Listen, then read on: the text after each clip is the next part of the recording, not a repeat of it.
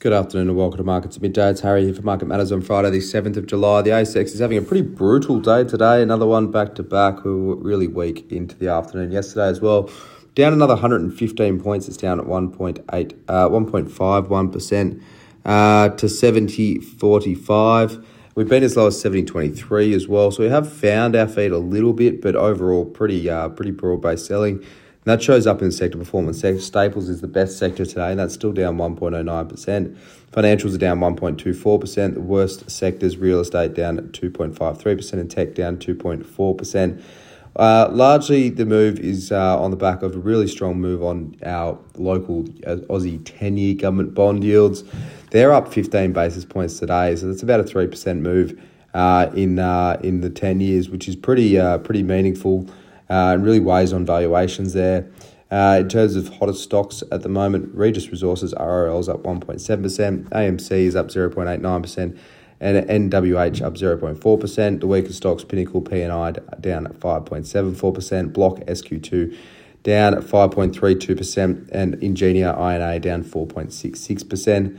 We'll have a chat about Re, uh, Regis first. R R L, it's up. It's, it's it's one of the few stocks doing well. It's a gold producer. They've hit record production for F Y twenty-three, four hundred fifty-eight thousand ounces of gold out of Duketon and Tropicana, in line with guidance. So the slightly the bottom end, but pretty pretty decent effort from Regis. There wasn't a lot of faith in production numbers coming out of gold names this time around, but so far we've seen some pretty decent numbers coming through, and Regis uh, continues that move.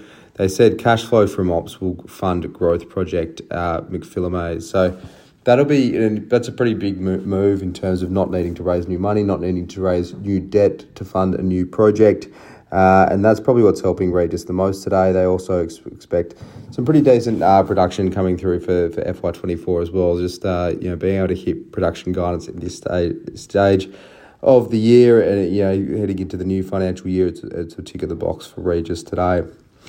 I A G, it's down one point four seven percent. Just a quick one on these guys. They've uh, they've locked in reinsurance uh, program for around a third of their uh, total reinsurance program in a five-year deal for I A G.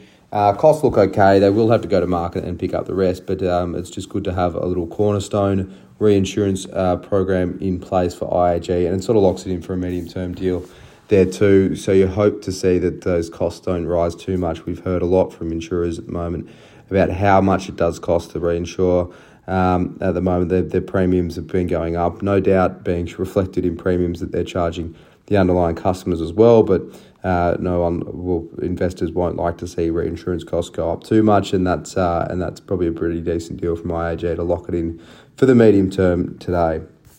Have a look at Asian markets now. Japan's Nikkei's down zero point five seven percent. Hong Kong's Hang Seng down one point oh nine percent. So you can see the local markets, the weakest of the markets uh, in the region. U S futures aren't too bad either. They're just down zero point zero five percent. So it is. It, it has been you know a bit of a sell-off globally. The Aussie market's obviously taken a bit more of a hit today. Um, in the U S tonight, there'll be uh, initial jobless claims, so some more employment data to watch out for there. Uh, interesting to see how that plays in. So that was what sort of weighed on the uh, the U S market overnight. Um, in that employment data was better than expected, and that's sort of uh, sort of leading into more expectations of rate hikes coming through, and that hits growth growth uh, growth assets, which stocks are one of. So uh, all all sort of interlinked, and, and obviously weighing on our local market today. Very interesting to see how much we are down and how much our ten years are down, despite not seeing a great deal of data out at the moment. But for now, that's all for Markets at Midday for your Friday. I hope you enjoy your week, weekend, and as always, look out for the Market Matters reports.